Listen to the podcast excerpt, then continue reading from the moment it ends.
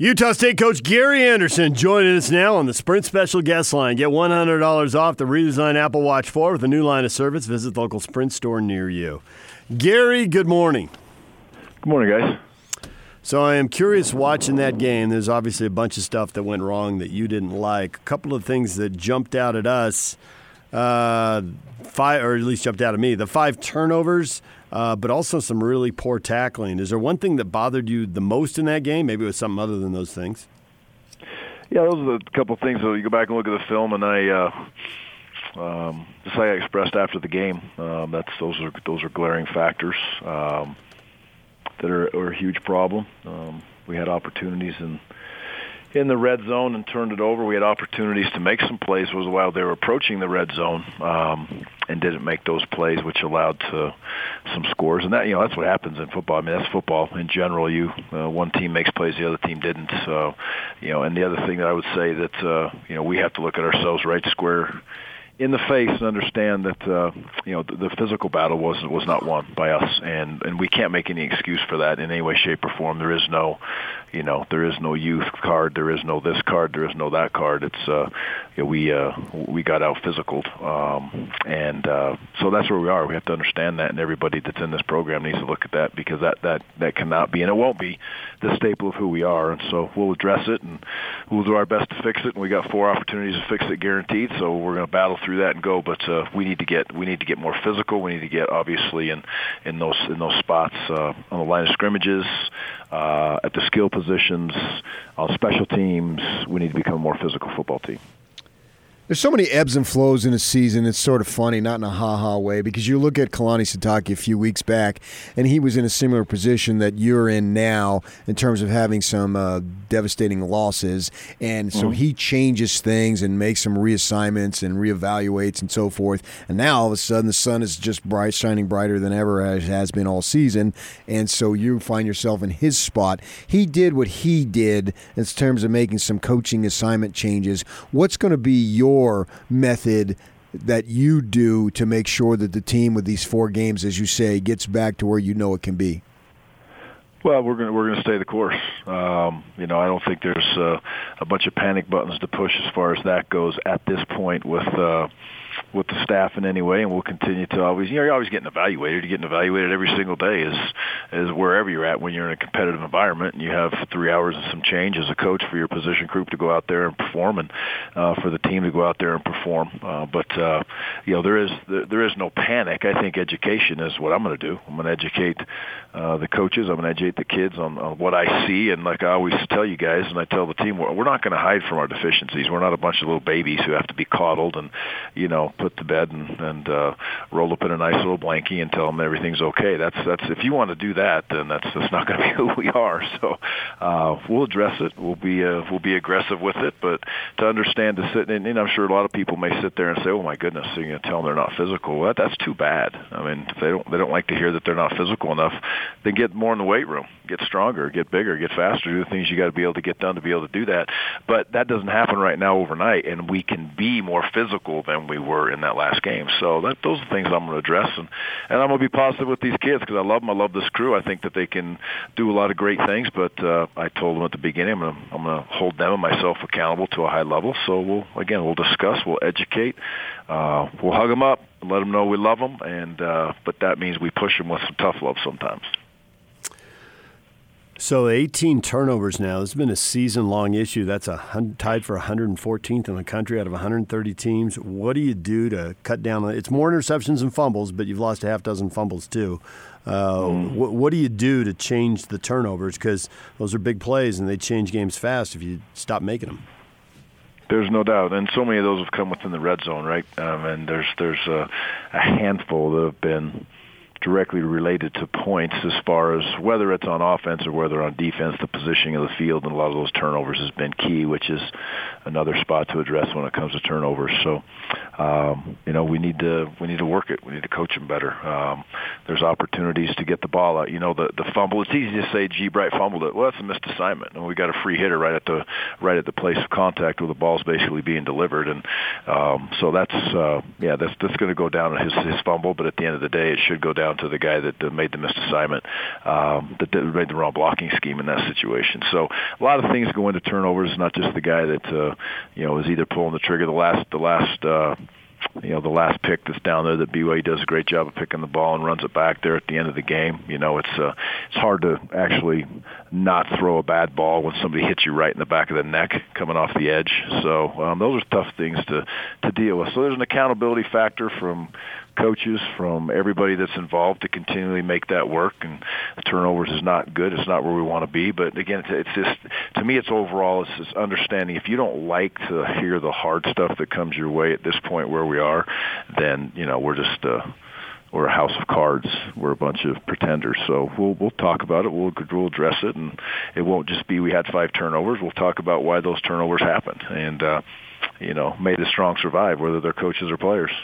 Yeah, in terms of the strong survive, and that involves injuries too, because obviously you suffered a major blow at linebacker, yep. but the games still count, and they'll have an official record at the end of the season. But nevertheless, how do you overcome the loss of Woodward, who obviously was um, arguably, if not maybe definitely, your best defensive player? Yeah, yeah, he's he's special, and you know, I, I thought this happened a long time ago back in the Wake Forest game. But you know, Fua, we lost as a defensive tackle, and I don't, I just I don't say that as an excuse. I say that to respect to Fua that he was a great player on that defensive line for us, and um, was you know potentially an all-conference player. And now we lose, I don't know, one of the best linebackers in the country for sure, and one or two in the tackles all year long. So you're right. I mean, the game does go on. Um, it absolutely stinks for both of those kids. It's a tough deal for them to deal with, and it's tough for this football team to be able to deal with. Uh, but there's two freshmen now that have an opportunity, and uh, you know Elijah and AJ need to step up and go, and they didn't play good enough last game. I don't care if they're freshmen; it's their first start, and um, that's that's. I'm not pointing the finger at them. I'm pointing the finger at me. I got to help them better. I'm pointing the finger at Justin. Justin's got to help him play better, and the kid will play better, and the rest of the defense needs to pick it up to help him play better in those situations. So um, there's a lot of stress in that situation. That's a tough place to come in, and middle linebacker when you've had limited snaps and you're a freshman, and yeah, again, it's. Uh, you got to look at yourself and say, hey, how are we going to make to get this thing better? And those kids will accept, accept that responsibility. But uh, you know, we're gonna, we're not going to hide again from our deficiencies. And I love those two kids. They will fight and they'll battle and they'll study. Uh, and we just got to make sure we're helping to get where we need to be. But it, it stinks for Woody uh, tough, tough, tough situation for him to deal with. And uh, you know, he was looking for greatness again this year, and he was well on his way, but uh, that didn't take place. So the key for Woody right now is for us as coaches is, is to support him off the field and just make sure he's okay um, as he goes forward, and he's still a big part of this football team. Gary Andersen, Aggie coach, join us here after the loss to BYU. That's uh, three out of four. Do you look at those in the kind of the groups of four because you won three of your first four? And what has changed? What looks different right now? that's that's a that's a great question. Um, you know, you look back and you study the films, and you look at yourself as a as as a coach, position coach, as as a crew. Um, I think we played some some good teams. Um, there's no doubt about that, and we just need to make sure again we're striving to be a team. I think that's the thing that's going to take us to the next spot. We found a way in the games that we've won in the league games. We're sitting three and one you know, one side may have played better, one of this or whatever it may have been, but it was a it was a team. Structurally, you looked and you sat back after the game and said, "Man, that was that was a grinder. That was a tough game." But uh, you know, we won as a football team, and offense, defense, and special teams all contributed. And again, somebody may have had the upper edge a little bit at one position group or what have you, but the point is, is it was it was a team, and that's that's what we need to look at in this next four games. We need to grind away to, you know, look at it, be a team. Um, it's glaring the number of plays that this defense has played. Um, it was better this last game with the offense having some success, you know, but we're uh, we're running to be exact. We're running 83.9 plays a game um, on defense, which is 130th in the country. Um, that's not a recipe for winning football games. Maybe it is if you're scoring 50 points a game. Um, that'll give you a chance to be able to win. But that that's not team football, right? So we have to look at that and structurally study where we are. And there's so many of those things that we do, and I make sure I try to help them as a head coach to understand the the staff understand and, and the kids understand where they're at. So um, it's not panic again. It's going to be a team effort. We're going to work on all the things that uh, are going to allow us to get us in a position to play better. And I think it's all this time of year. I think it's very important to make sure that we're smart with the kids. Um, you can't all of a sudden say, "Hey, we need 25 more minutes of practice." That's not the answer. The answer is to make sure you structurally use your time very well that you have the kids. So this week's opponent, Fresno State, and it's almost like you guys are mirror images of each other. You have uh, a one game better in the conference, but there's been some good moments. There's been some bad moments. So with that in mind, from my perspective, I'm looking forward to this game because I see teams that are desperate to make sure that they have a good season because this season could go either way for both of you guys. You're going to see that way. Expect maybe a a team that's uh, with four games left, both of you, to really need to find a way to finish strong?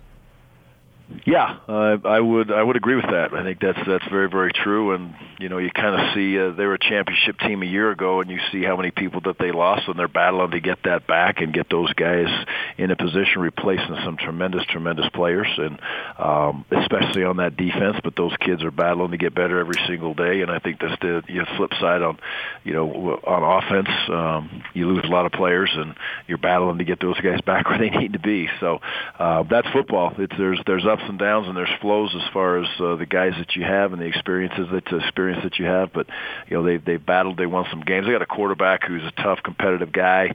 Uh, could make things happen with his feet, which was obviously a problem for us last last uh, this last game.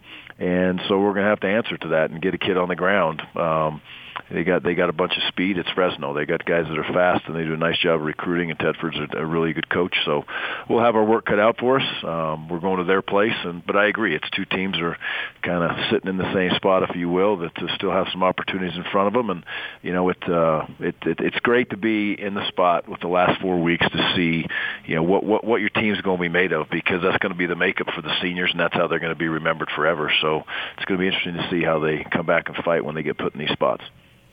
So, looking at Fresno scores, these guys play really high scoring games 41 38, 41 31, 38 35. Uh, what makes their offense hard to start? Hard to stop? Let's start with that. Well, I think Coach Tedford does a great job of using his personnel. I don't think that. I know that. Um, he's got an answer for if you're doing one thing, he's going to move to another. So in other words, if you're pressuring him, he's going to do some things to be able to beat the pressure. And there's a little bit of a chess match that goes back and forth there because he's obviously extremely experienced in what he does. Um, and then he has talented players. You know, they have they have game breakers on the offensive side of the ball that, uh, can go the distance, and they've been able to do that. And um, uh, situations that quite quite frankly score a lot of points uh, throughout the year. And as you look at their scores, they uh, they get that done regardless of where they're going. So you know, it's. Uh, a good football team with some talent, and you know it's not going to be a it's not going to be a ten to seven football game. So it won't be that. He's Gary Andersen. He is the head coach at Utah State at Fresno State, CBS Sports Network, Saturday night at 5. And you hear it right here on the zone with Scotty G on the call. Gary, thanks for a few minutes. We'll talk to you. Appreciate it, guys. Have a great day. Go Aggies. Gary Andersen, after a disheartening loss, two in a row and three out of four.